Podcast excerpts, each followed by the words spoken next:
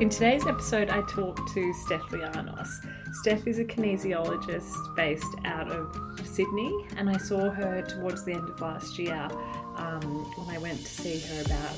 I can't even remember, but it was not related to a podcast. But it was in these sessions with her where the idea and I guess the courage to do this actually came up. She's awesome. She is a joy seeker. She's all about abundance. She just loves life and living like a full and authentic life to her. So it was really cool to talk to her. We talked a lot about like healing and joy and abundance and being multifaceted beings. We use a lot of words like universe and energy and frequency and healing. And to me, those words very much resonate and make sense, but for some people, they may not. So I kind of implore you to think about what other words or phrases or like even industries that have very similar concepts which of those resonate for you and sort of run with that? It could be quantum physics it could be the quantum field it could even be something like the placebo effect. Anyway i will link all her info in the show notes um, and i hope you enjoy this episode So I'd yeah, I'd kind of love to hear your story and how working in this space kind of unfolded. Yes. Okay. So I have a pretty wild story, and I'm going to condense it because otherwise it'll go um, for years. But I really believe that my journey to where I am now, so working with, and I like to call it energy alchemy. So that's like the process of transmuting low vibrational energy that lives in the body to high vibrational energy to a higher frequency, so we can continue aligning with the things that that we desire, with the energy of the things that we desire. So I started off in corporate in the music industry. I worked as a Red Bull girl for like three years, which I will say was the funnest time in my whole life. So I I've loved that. I love that period so much. And then through there, I worked my way up through working in production there and then i but i always had this like little niggle that it wasn't the right the right thing for me and i was having, you know, really fun experiences. Like they were flying me business class to go to meetings, like all of this wild stuff. And I was like 23. But deep down, there was something saying to me, like, this is this is pointless. Like this, there is no depth to what you're doing. Like it's fun, but are you really helping anyone? And so one day I just woke up and I just quit and my parents and everyone was like what are you doing? Like you have this dream job. And it was like this niggling intuition that said if you take this step it will make absolutely no sense but it's all going to work out. So i thought i was going to study psychology and i quit my job and i was like mum and dad i'm going to be a psychologist. I'm going to go back to uni. It's all good. That was like what i was telling everyone. And then i looked at the process and it was long and i'd already finished a degree and it just wasn't right for me. So I just started working at a cafe, just kind of cruising, living a life that I probably didn't have in my teens because I went straight from uni to into this internship and then like working in that industry. So I was just having a bit of fun. But then the voice of my intuition was silenced because everyone around me was like, What are you doing? Why? Where are you going next? So I took a job at a pretty large music label as a creative producer, and it was like the worst time of my whole life. I made a decision based on other people's ideas, and that's where it led me. So there was no there was no alignment there. I learned a lot about people in that time, but it was the most darkest time of my life. It looked really fun on the outside, music videos and you know styling and stuff, but the music industry, it's if you don't want to really be there, it's a really tough pill to swallow. So then I ran, the little voice popped up, said enough is enough. I randomly became a personal trainer. It it just was the thing. My intuition said do it, and I trusted it. So I became a PT.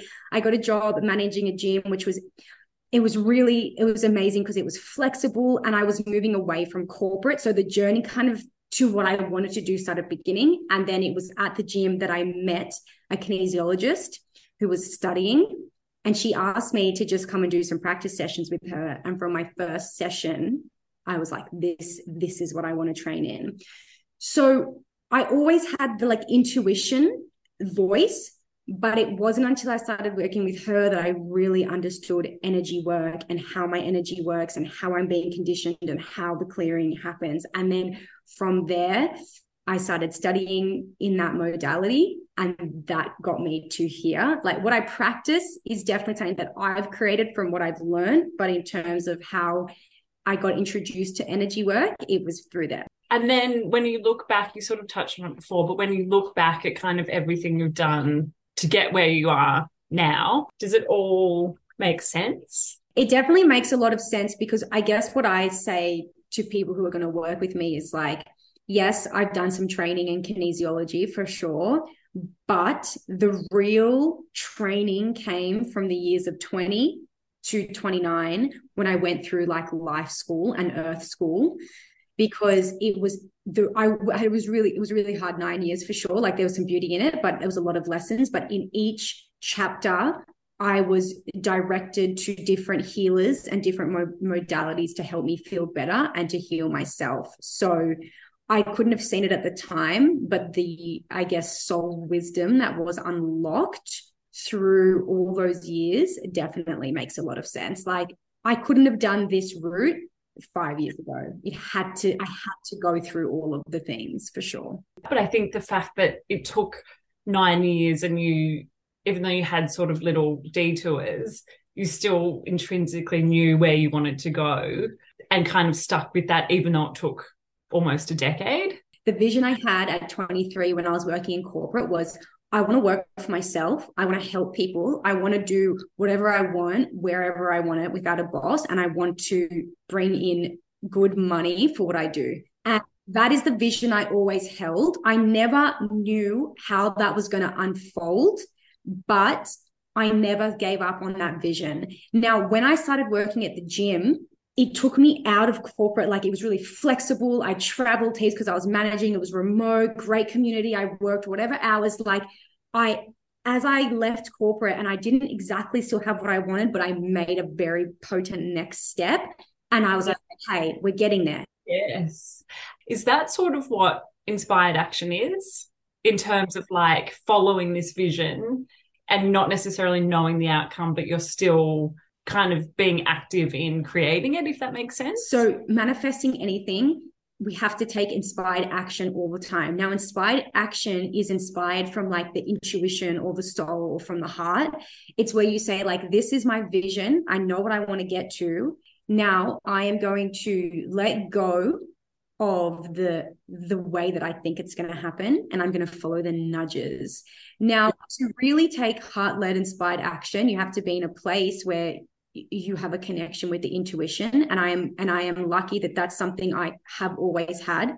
It's something that definitely can be worked on but inspired action is action from a place of this feels right. I don't really know why but i know what my vision is and i trust that it's going to get me there. And so when i did the pt course my parents were like what the like i you know i was like i'm going to do this and the people around me were like you've worked in the music industry and now you're going to be a personal trainer. I'm like, I don't know why, but I know that it contributes to the vision of having a more flexible lifestyle. So I'm going to follow that.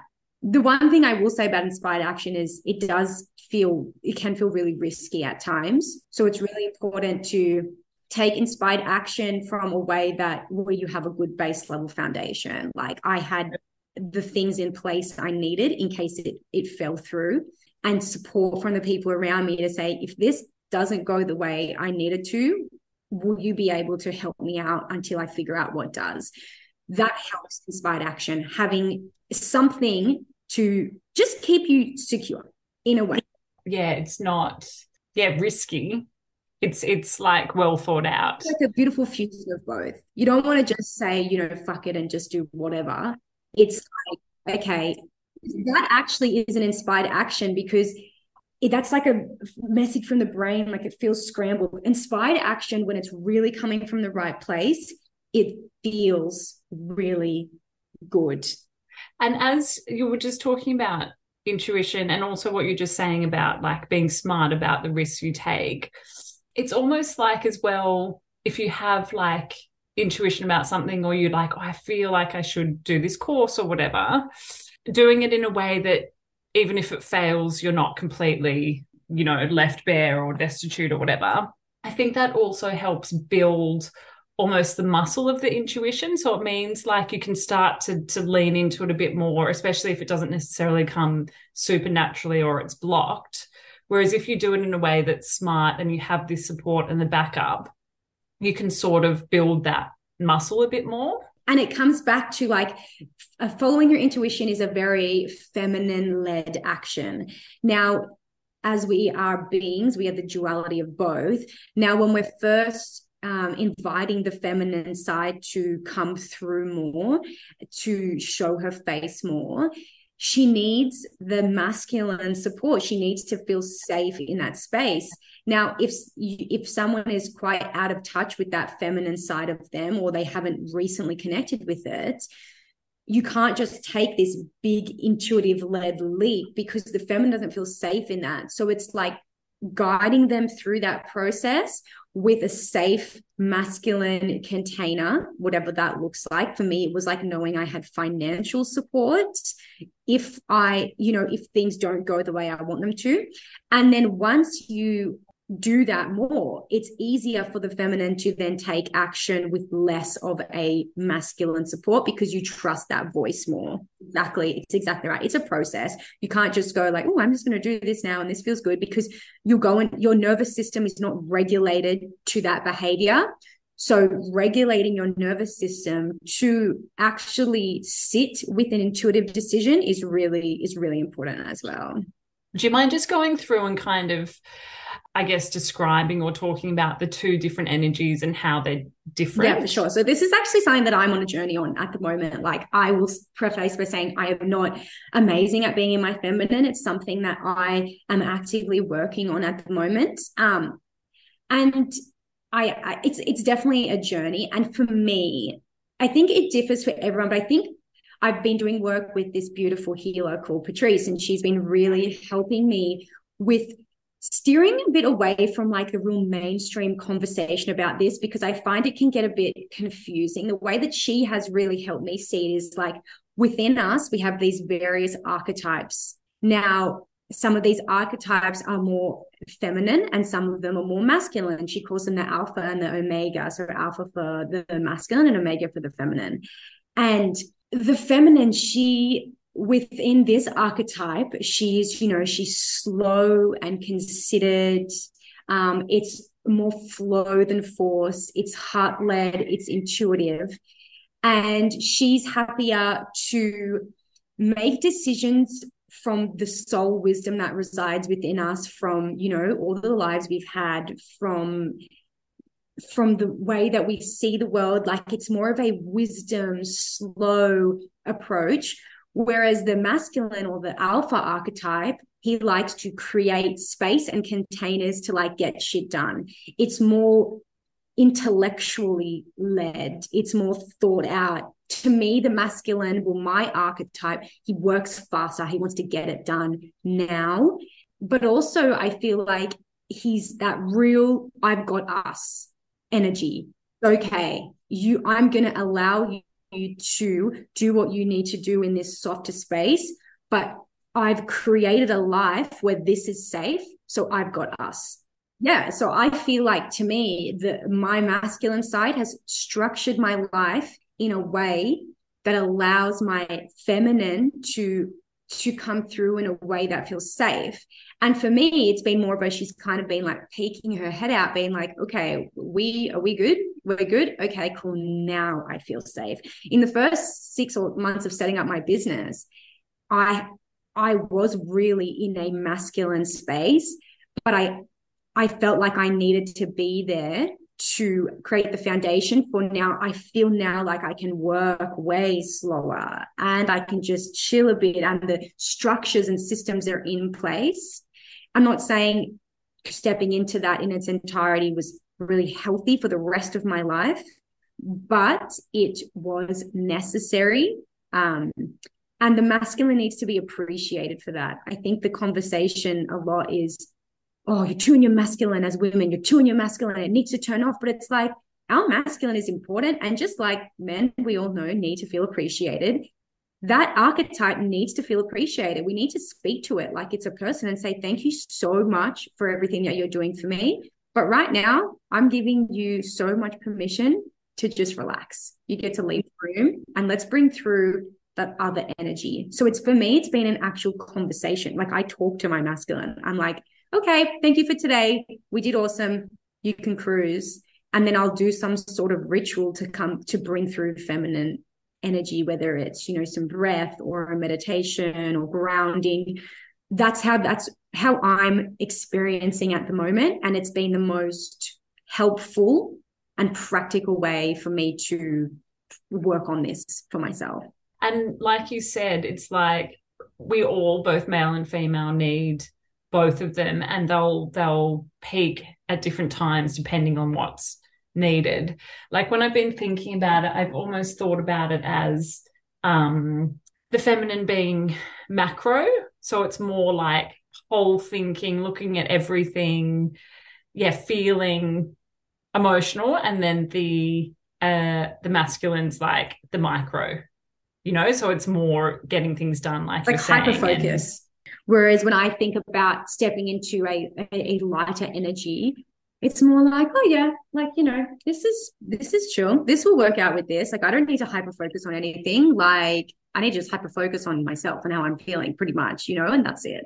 And since you've been kind of working on understanding or kind of building or being more in touch with the feminine from like a lifestyle but also business point of view like what have you noticed yeah just in your life generally but also within your business how that's changed or where you've seen more success or improvements or whatever it is? In my personal life, I would say a change of dynamic in my relationship. Like I've had to, I've had to openly like talk about this with my partner and help him understand the dynamic change because I he's known me in a very masculine approach, getting shit done. You know, Steph's doing this, she's blah, blah, blah. And so that changes like their dynamic. Like he is such a beautiful polarity. Like he holds his masculine and feminine just effortlessly, you know? So because I've been more in that masculine place, he has probably been able to to relax less out of that. But now because I am trying to soften and just kind of receive more, I've had to communicate what that looks like to him. So that's been a beautiful dynamic change in our relationship where I've really allowed I've really allowed myself to be more held and to be received. Um, and I think it's just been a, a slowness, like coming into this time of the year. I think three months ago, I would have been like, I have to get stuff done. I've got to post on my Instagram. I've got to do this and got to do that. But like, I've taken, you know, a week off from the business. I've just been surfing and doing like things that really bring me joy. Like, I'm like, if it doesn't feel like like so good in my body. I don't want a bar of it. Just like eating really like indulgent foods and just I just a complete slowing down. Like, but in my personal life, I've just been like joy, joy. That's it. If what actually makes me feel grateful in the moment, not like just like writing a gratitude list. Like, you know, those moments where you do something, you're like, oh my God, I'm loving this. That's been the priority. Yeah.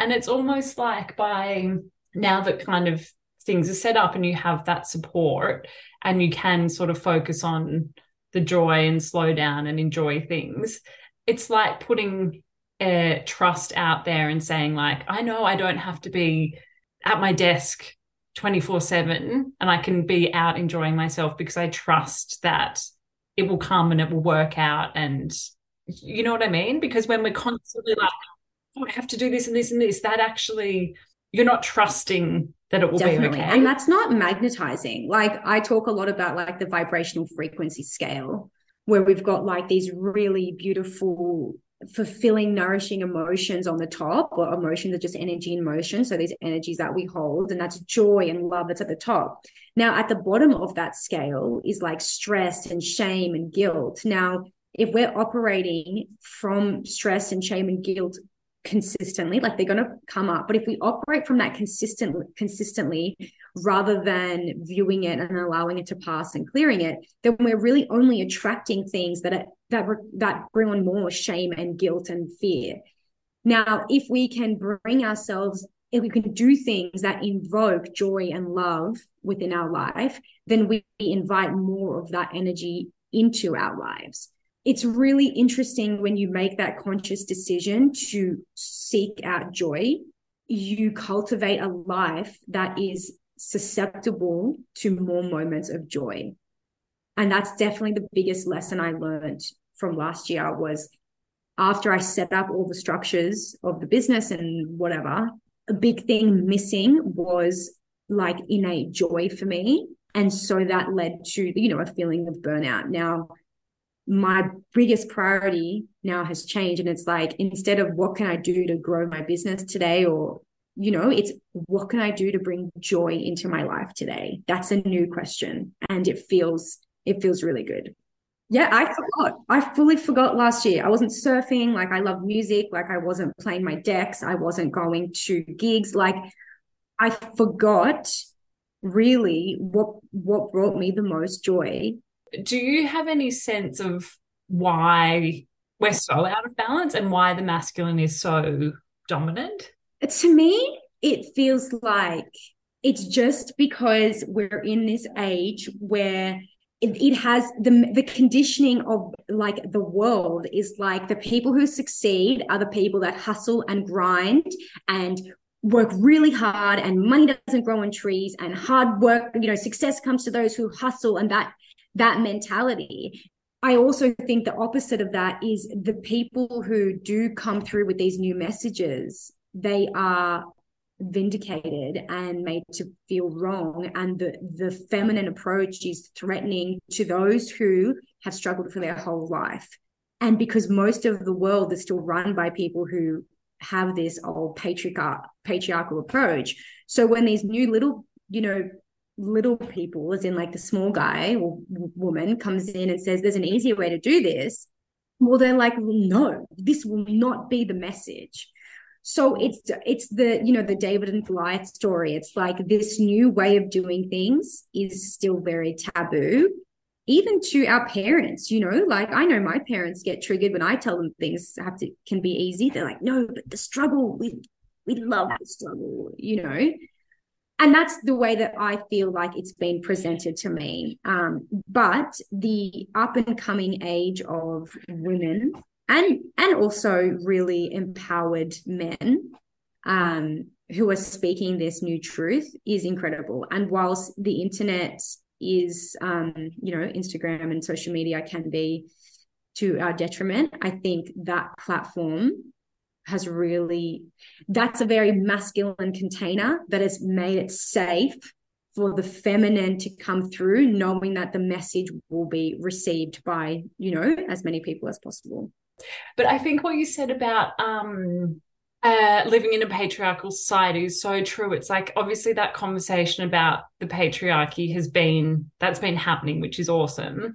But what I've realized recently is that the piece that's missing is um, living in a patriarchal society and the values that come with it. So it's not just about every CEO being a man rather than a woman and, and those sorts of things. It's like, what do we actually value as a society when we're in a patriarch and that's like money and growth and goals and you know hustle and all of these things but it does feel like you're saying that there's this shift away from that and that's almost this shift into maybe more of a matriarchal society who knows? But but into kind of embracing the feminine not only from more women being present or men stepping into their feminine more but also what we value as a society and those values being more about community or heart led and feeling and, and all of yeah, that definitely. And the conversation is is growing for sure I think that there is a lot of work to do in the space because we are still dominated by this, you know, old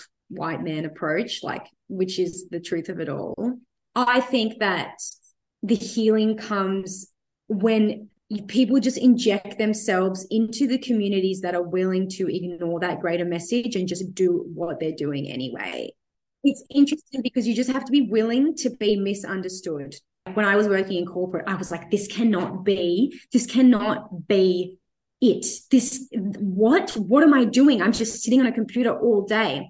But it's interesting what you said. Most people, they want out of it, but out of getting out of it seems really hard. Now, there's this interesting dynamic between easy and hard because when you follow your heart and it's a soul led, wisdom led, intuitive led approach, yes, it might be hard in terms of lots of things to do to get there, but it doesn't feel hard.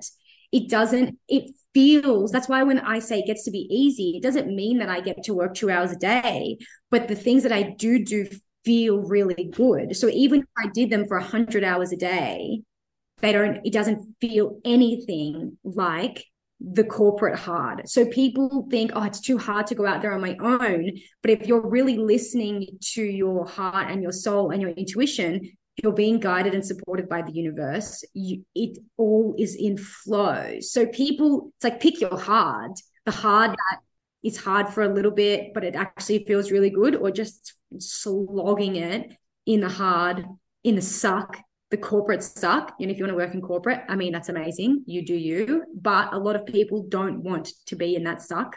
Um, and it's not even about working for yourself. Like following a heart led might be, you know, working, doing something with animals what you really want to do, but you feel like there's no money in or whatever. But it's like if you follow your soul and that feels good, the money, no matter what you do, the money will come. Yes. And it's it's like if you're working in something that is out of alignment, it's an energy suck.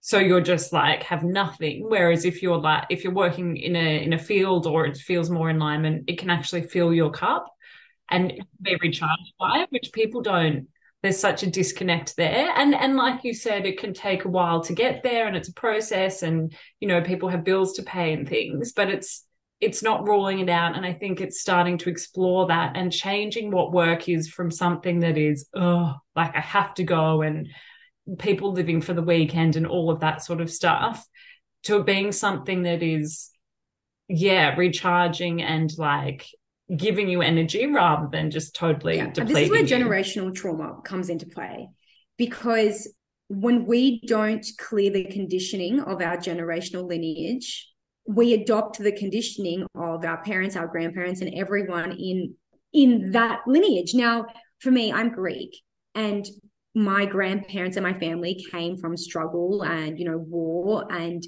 a really bad economy and they came here as immigrants and um so i had to unlearn their way of seeing the world through energy work through kinesiology so i could do this now again, if I didn't clear the generational trauma around struggle and fear and like love of the struggle because they identify with struggle. You know, that's just how they have known the world. I wouldn't be able to do this. But it's until you unravel these stories and do this like energetic healing work, which really is the crux of all of it, and clear the old energy from your body, then you create the space in your mind, body, spirit to listen to what your actual heart and soul says about work.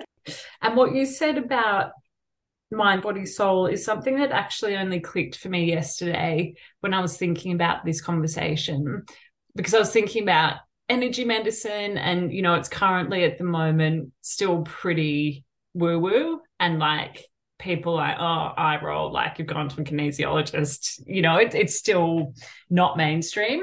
But I really think in the next however long, it'll almost be like what mental health and going to see a therapist was. I don't know, 20 years ago, that was taboo. But now everyone is like, I go to my therapist and it's a bit of a badge of honor. So I think that will change. And yeah, I only realized yesterday that in mind, body, and soul, this sort of work is the soul part of that you know health and and well-being sort of trio um so i guess it would be really awesome to hear from you what almost what the work that you do is how it works and i guess how you see what this industry will be like what it is now and what you kind of think it will become in the next i don't know 10 years or so. So the way that I the way that I work, so like I said, like I did, you know, formal training in kinesiology, and then that for me just unlocked a healing knowledge that I had within me, you know, like so the way that I look at this work, the way that I approach it, my methodology that I have created, it is just helping my clients activate the innate healing power of their body. So like our bodies are so intelligent, but they the intelligence of the body is silenced by obviously the in the world and the conditioning of the world that tells us that we don't know ourselves. But the the intelligence of the body becomes also silenced because we hold on to energetic fragments of past trauma of conditioning of our parents of stories of situations. And as energetic beings that we are everything on this planet is made of the same thing. We are all energy when that intelligence is silenced by an overcharge of old energy we can't we don't know how to function. We operate as an old version of the self. We operate based on these old energies that we have in us and we just repeat the same shit. We just be the same person every time. Our body can only attract energy that is of the same vibration of what we hold. So if you're holding on to all of that old stuff well you're just going to constantly attract things that reflect those old patterns and stories. So I use different methods of healing, different vibrational tools to heal and to clear the old energetic fragments to create space for higher vibrational energy. Now, energy never goes away. You can't get rid of it. It's only transferred. It only becomes something new. So through clearing, I wouldn't say it's not like clearing, like getting rid of it. It's almost like making the energy malleable so it can then be alchemized into a higher vibration. Okay. So you don't like when I visualize it and when I've worked with you, when you've said clearing, I sort of think like it goes, but are you saying it just it changes or the frequency changes into something else rather than it disappearing out of your body almost?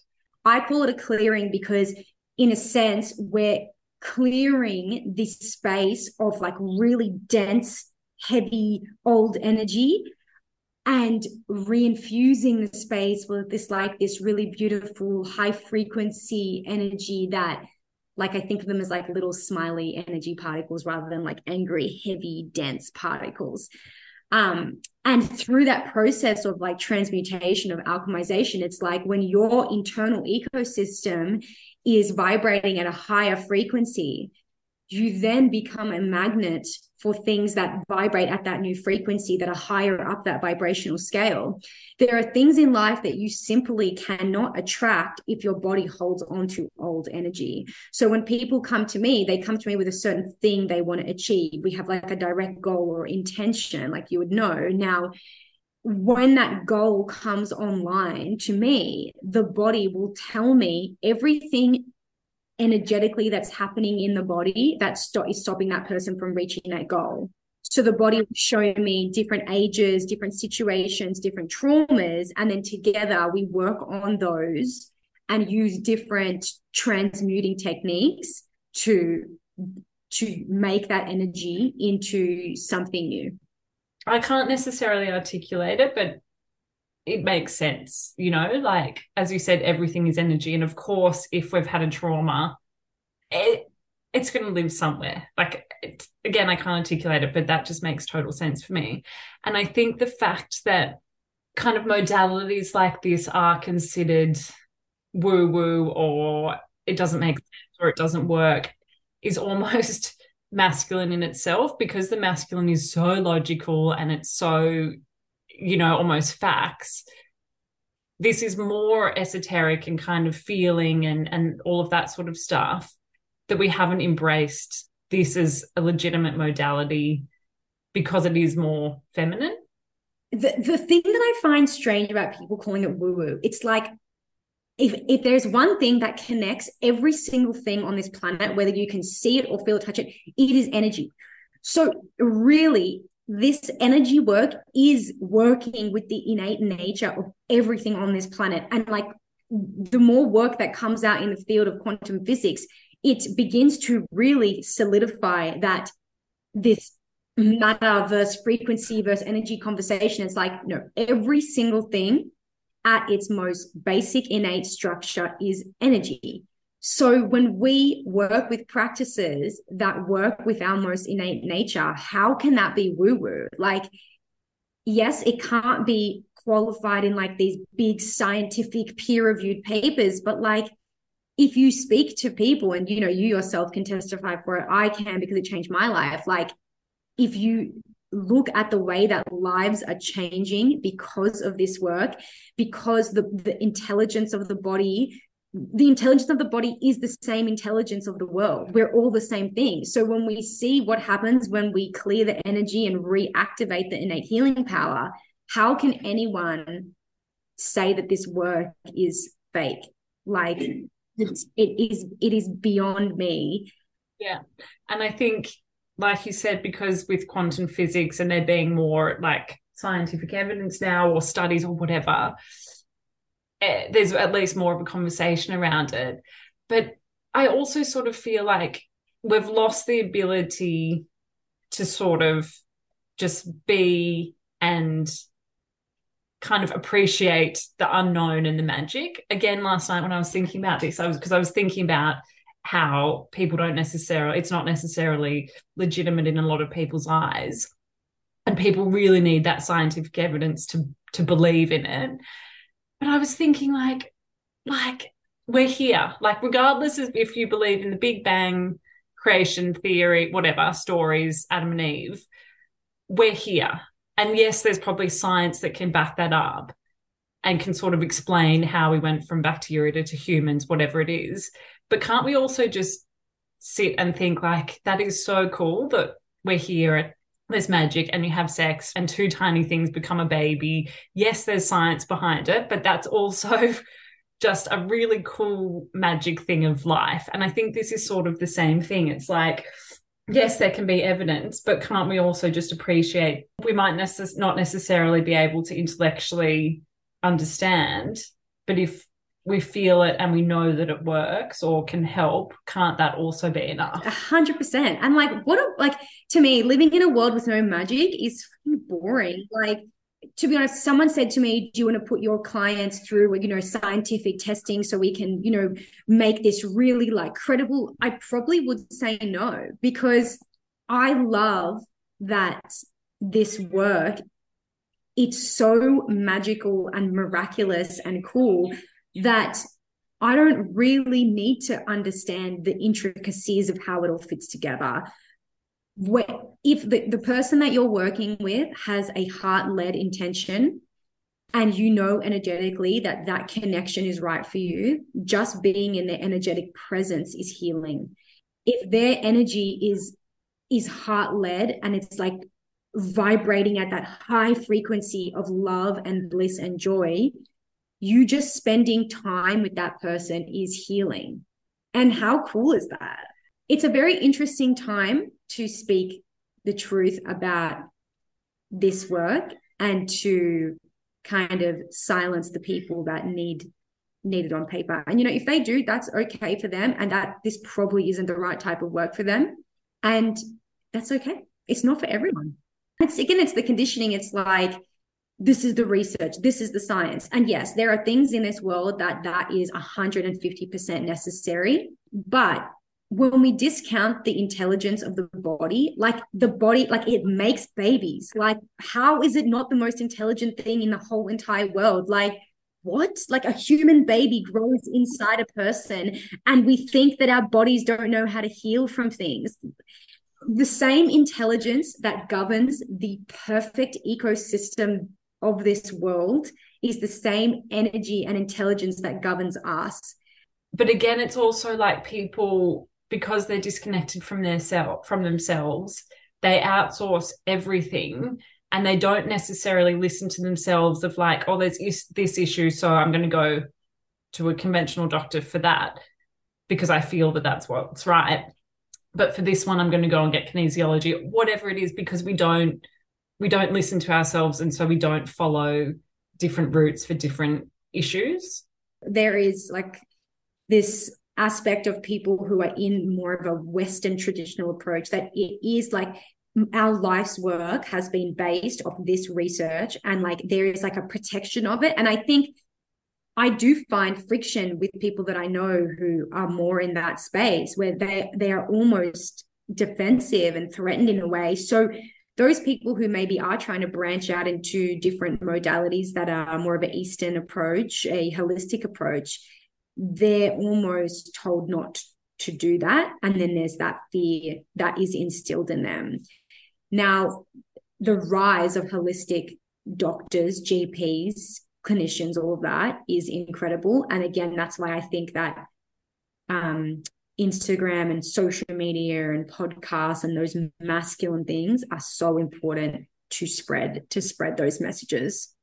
And I wonder if in I mean the other thing is is because of the way our systems are set up, change takes so long because like you're saying there's these really rigid ways of doing things so for it to change it number one threatens uh the beliefs of that system be it health politics whatever um so the the change i think then can take a while but i wonder if you know in 10 x amount of years however long if like going to the gp for an example the gp might have a medical degree, but they'll also be a kinesiologist and a herbalist. And, you know, like that, like you said, it will be more holistic, or they'll refer, if they don't have that stuff, they'll refer you to a kinesiologist or an acupuncturist, and it will, they'll sit side by side rather than them being so opposed. Definitely. And there's a lot of like a lot of chiropractors use muscle testing, which is like the principle based principle of kinesiology, which is amazing. You know, like lots of people get introduced to muscle testing, which is like a way of communicating with the subconscious through you know a modality like chiropractor like with a chiropractor. Um but i definitely think there's that is 100% coming. And to me i almost feel like modalities which put the body first, which communicate with the body first, like kinesiology, like energetic body work, things that use the innate intelligence of the body. That is the first place because your body will tell you do you need to go to a nutritionist? Do you need to go to a physio? Do you need this? Do you need a gp my baseline is muscle testing the body first. If my body doesn't tell me to do it i am not doing it. That is when the innate intelligence of the body is active. Now, I am definitely an outlier in that space, you know. When I have a physical manifestation of an issue, whether it's pain in the body, whether it's a sickness, I will talk to my body first and find out the energetic underlying reason. And then from there, I say, okay, do I need to go and see my GP? Is it a physio thing? What is going on here? Is it my naturopath? Is it blood tests? Is it my supplements? Like the body test all of this first. In my ideal world, is that that is the ultimate honoring of the innate intelligence of our bodies. I mean, obviously, if you're fall on the floor and have a seizure, like you're going to go to hospital first. But I'm saying, like, once you've the physical symptom has been is become manageable then the question to ask is body what is the way forward tell me what is going on now for a lot of symptoms like trauma lives in the body everything has an energetic and emotional root for a lot of people they will heal when the need for the physical manifestation no longer exists. The physical manifestation of a sickness or an illness or pain is the body saying, There is a serious imbalance. I want you to listen to me. I'm trying to tell you what is wrong with me. Your, my pain is a message. It is a symptom of something that needs to be addressed. If all humans did this energy work from when they were a child, they would be drastically healthier. Like if you're constantly clearing energy from the body, well, imagine how much healthier of humans we would be. And I completely agree with you that our systems would be so beautifully rebalanced if we weren't trying to slap band aids on symptoms, which then will show up in a different place in a different way rather than healing them at the root at the root cause. Um, but one thing you mentioned a while ago, but um, just abundance mindset, because this is something that you, I guess, is a big part of your work and your philosophy. So it would be awesome if you could just sort of talk through abundance mindset and then the opposite being scarcity, I think, um, and just kind of what the differences are and how you, I guess, foster a, an abundance mindset and what that has kind of done for definitely. you. Definitely. So it's funny, the word abundance has become such a buzzword in like the industry at the moment. And me and my friend, she's a meditation teacher, we were talking about what actually does abundance mean to, to us and to me it's like freedom like the freedom people think they want abundance but what they really want is like a freedom to do just whatever they want when they want to just feel limitless like they everything is accessible to them. Now the really funny thing about that um working on that and getting into that space of feeling free to do whatever you want people come to me like, I want to work on my abundance mindset. And the thing that we actually work on has nothing to do with money or actually like, you know, you'll clear generational things about money from the parents. That takes, you know, five minutes, 10 minutes, whatever, it's gone. But it's interesting that what actually leads to bringing in more abundance of all things, more freedom, is really basic things like self love and self care and surrounding yourself with people who lift you up and putting yourself in high vibrational spaces. If we look at abundance from like a money perspective, which is where most people see it, when you just focus on money and you forget about everything else, money is just energy, like everything. So if you just focus on the money side, but you neglect you know, self love and care and just being a good human, well, you're never going to be vibrating at that high place of consciousness, which is where freedom happens. So, receiving an abundance of all things in your life, including money, is a byproduct of being in a high vibrational space as often as you can. That is by finding joy and bliss, by following your intuition, and by believing that you are worthy of it. And then you know there's so much when you believe you are worthy of abundance and freedom you then take actions like regulating your nervous system around money finding support around money. It's like the actions that you take around wealth in a high vibrational space will bring you more wealth. But when you're in a low vibrational space and living in fear and guilt and shame around all things in your life you're not going to take the heart led actions that a wealthy person would take, like nervous system regulation, like making smart money decisions and things like that. So, abundance is an overflow of all the things in our life that we desire. And that you become a magnet for that when you over when you overflow your life with things that bring you love and joy. It's never money is like a byproduct of all of that. For me the way i see it the baseline of it is if i have a roof over my head and food to eat and clean water and people who love me i'm abundant already. Coming from a place of i am so abundant right now feeling abundant is feeling love and joy and appreciation.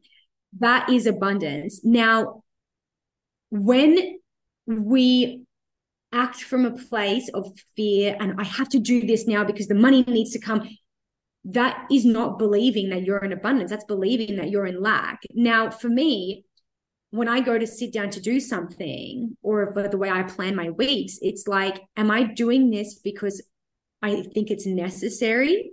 Or am I thinking I have to do it from a place of lack? Now, if it's coming from a place of lack, well, then I'm like, well, no, I'm going to do something that brings me joy because I don't want to do any activity from a place of, I have to do this, otherwise, I won't make money.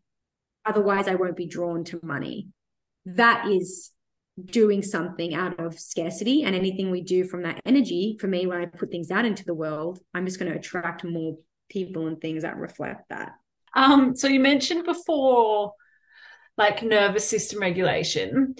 Is having a regulated nervous system how does that relate to, I guess, frequency and energy? Like, is it like when we have a dysregulated nervous system, we're in a energy or frequency that's low or it's scarcity, and so we can't necessarily feel abundant? Or how does yeah, how does the nervous system yeah. So nervous system regulation, I'll use money as an example, okay? Just because we're talking about abundance and many people associate abundance with money. So, for example, when our nervous system is dysregulated, we're in a state of fight or flight. So, for a lot of people going through change or something, you know, you're going having an argument, the nervous system is just like there's a lot going on where I would call fight, fight, or freeze mode. Okay. So, if we look at money, I think all of us have a certain number that when we go below that number in our bank accounts, I like to call it the money ceiling. When we go below our money ceiling, there's like this, oh fuck, I have to get that money back. Oh no, I have to make more money. I have to do this. I have to do that. Like we go into a place of fight or flight, and our brain goes into scarcity mode, thinking I have to do this and this and this and this and this and this. There's like this complete shutdown of intuition. It's very fear based, fear, guilt, shame, low vibration on the scale. Anything we do from that space of fight or flight is from a place of low vibrational energy. You know, like in, for example, for me, I'll use me as an example. Say I um didn't have a lot of clients or something like that. And to make money, because I'm freaking out about money, I go and put out all these like half-ass products, hoping they'll sell. Now, that anything that you do from that place, and maybe it'll bring you some money. But because it's a low vibrational thing, you're just going to lose that money again. All the people that do it are going to complain or not like it, or it's going to be half assed. Now, the way that works on the other side, if you are not used to having a lot of money, and then all of a sudden you get a lot of money, your fight or flight looks different. It might be overexcitement and, you know, oh, I have to, but you're dysregulated. So you're going to spend the money to find a place of regulation again. And regulation is that money ceiling that you're so used to having. So any activity that pulls you out of your normal nervous system happy place, you need to learn to regulate yourself in that place so that you're at a place of you know neutrality and i can handle this and i've got this empowerment is a much neutrality and empowerment is a much higher vibrational frequency than fear, flight, or flight, you know, mode. So that's what I mean by nervous system regulation. That's when you do certain modalities where you're taught to calm the body in situations that feel new and familiar and reconnect with the intuition so you can trust that even if there is this time of lack you are going to be supported. And if you can just sit through perhaps a time where there is a bit more lack in your life and ask, how can I fix this rather than, oh my God, I'm screwed. That is a different vibrational space. That's what I mean by nervous system regulation. The way that we act when our nervous system is dysregulated is a lower vibrational frequency. The way that we act in a place of neutrality, or I can handle this, or I've got me, is a higher vibrational frequency. To grow and evolve as a person, we need to teach our nervous system to be regulated in new environments and new things. We can't get more money and more abundance if we simply cannot teach our body to hold this new level of receivership which is why people constantly get stuck at this one place or one level. It's because they might know how to bring the money in and that's that's awesome. That's one part. But to then hold abundance and feel worthy of just sitting with it that's a whole other kettle of fish. But it's also um like a 360 thing. So you know what you eat what you do what you consume in terms of TV or whatever, um, how you treat your body, you know, because it's yeah, it's it's it's not just one thing, but it's all of these things combined that then allow you to be in that space of yeah and when you think abundance. about freedom it's like yeah you might have a billion dollars in the bank but if you're if you have bad health and you're stuck to a bed you're not free. If your family life has gone to shit that doesn't feel like freedom. If you're chained to a desk that's not freedom.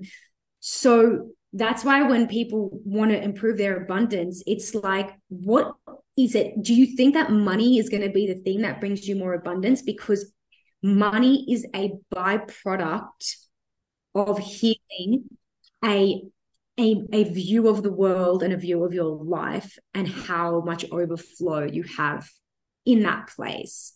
The people that have come to me to work through their own abundance mindset, we don't even talk about money until maybe 10 minutes in the last session. It's really about how are you supporting a abundant vibrant you in your life through everything else that you're doing and it's funny the first thing that we talk about is always self self love which is really interesting and it's it's like the money money i see not simplistically money but for being for simplistic sake we'll say money. But i see that as quite masculine in a way. Um whereas what you're talking about is more feminine you know? So it's interesting that those two things like from an energy point of view one seems more masculine and one is more feminine. So again it's that shift or getting a bit more back into balance with those two yeah 100% energies. and there's a place for both you know like you know when you need to get that cash to do what you need to do like yeah you go into that i need that money now mode but if we think about life as like the whole evolution and journey of it all it's like I want freedom. Now, my, when I truly feel free in the in the way that I've created my life and through being my authentic true self that feels really freeing to me. So when i get in an energy of freedom i automatically attract the things that create freedom for me. Now obviously wealth will be one of those things but other things that feel like freedom to me is you know beautiful sisters and friends that really see me for who i am. You know the ability a flexible um way to work. So i have freedom in my day. So that really if we were to look at the way it's like if a feminine approach to it is like what do I, what would this money make me feel like if I could do all of these things? And how do these things make me really feel? And then that masculine approach is like, okay, what structures do we need to set up in our life to get that money in the bank account and to make it happen? Okay, cool. That's that side of it. But the feminine side of it is way more fun and enjoyable. Yes, exactly. And like you said, it's the need for both because if you're just like oh i want my life to be like this and la la la nothing will happen. But then if you're the opposite you might have money no but yeah exactly. you're miserable.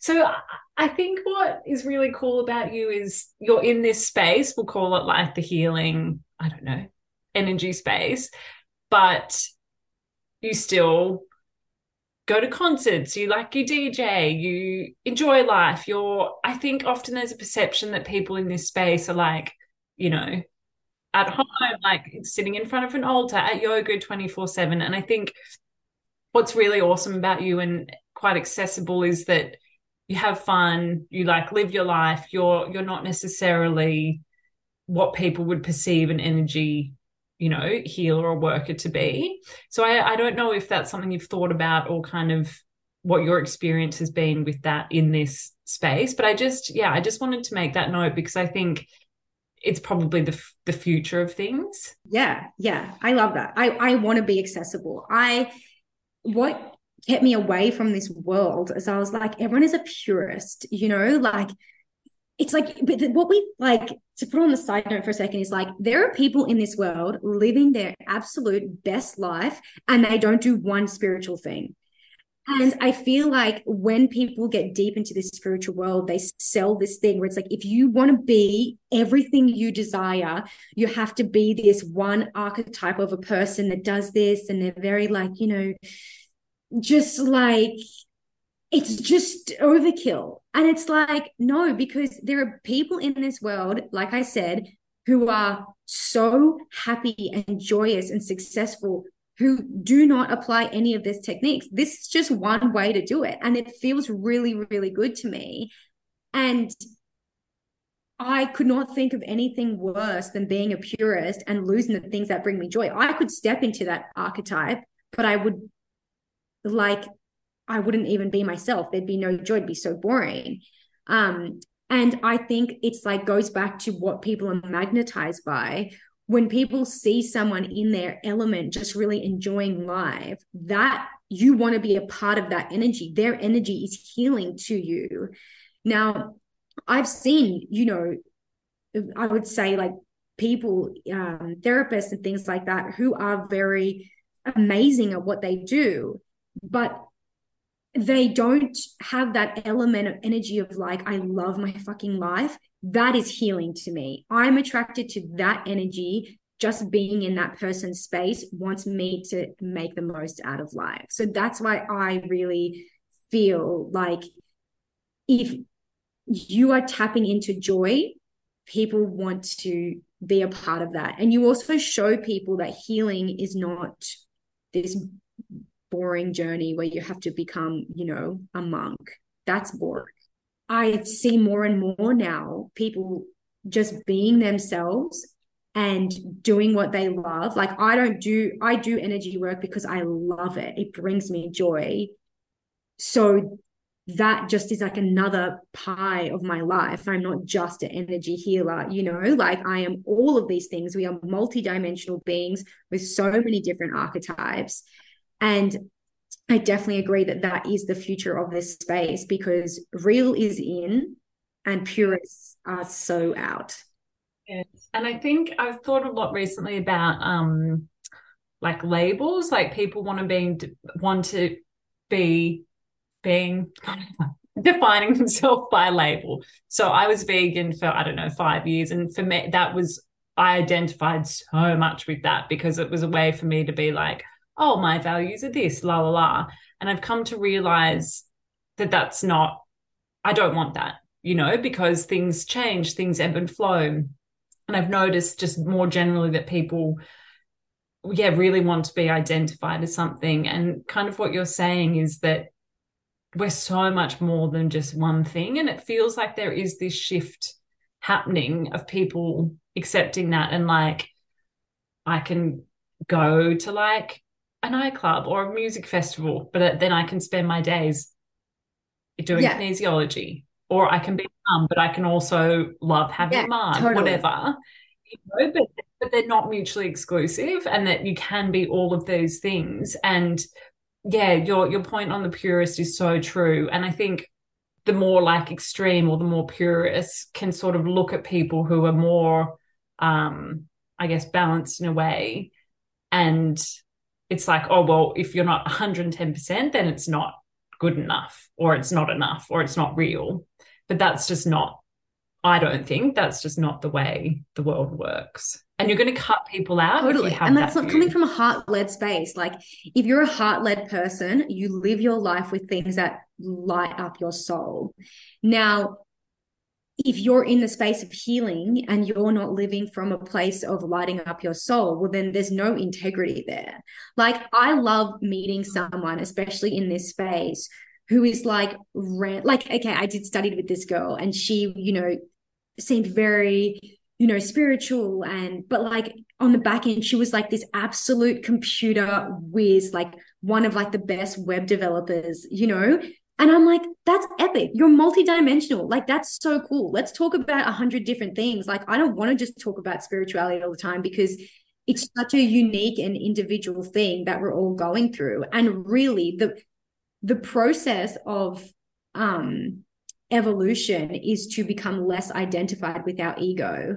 And our ego loves defining us by these black and white rules, but our heart loves all the fragments of things that make us really happy. So I just think that this old style of like defining people by like what they do or how spiritual they are is actually weeding out the people who aren't in this industry for the right reason. And that is, I do this because it brings me joy. And with that joy comes being of service to the greater collective of this world.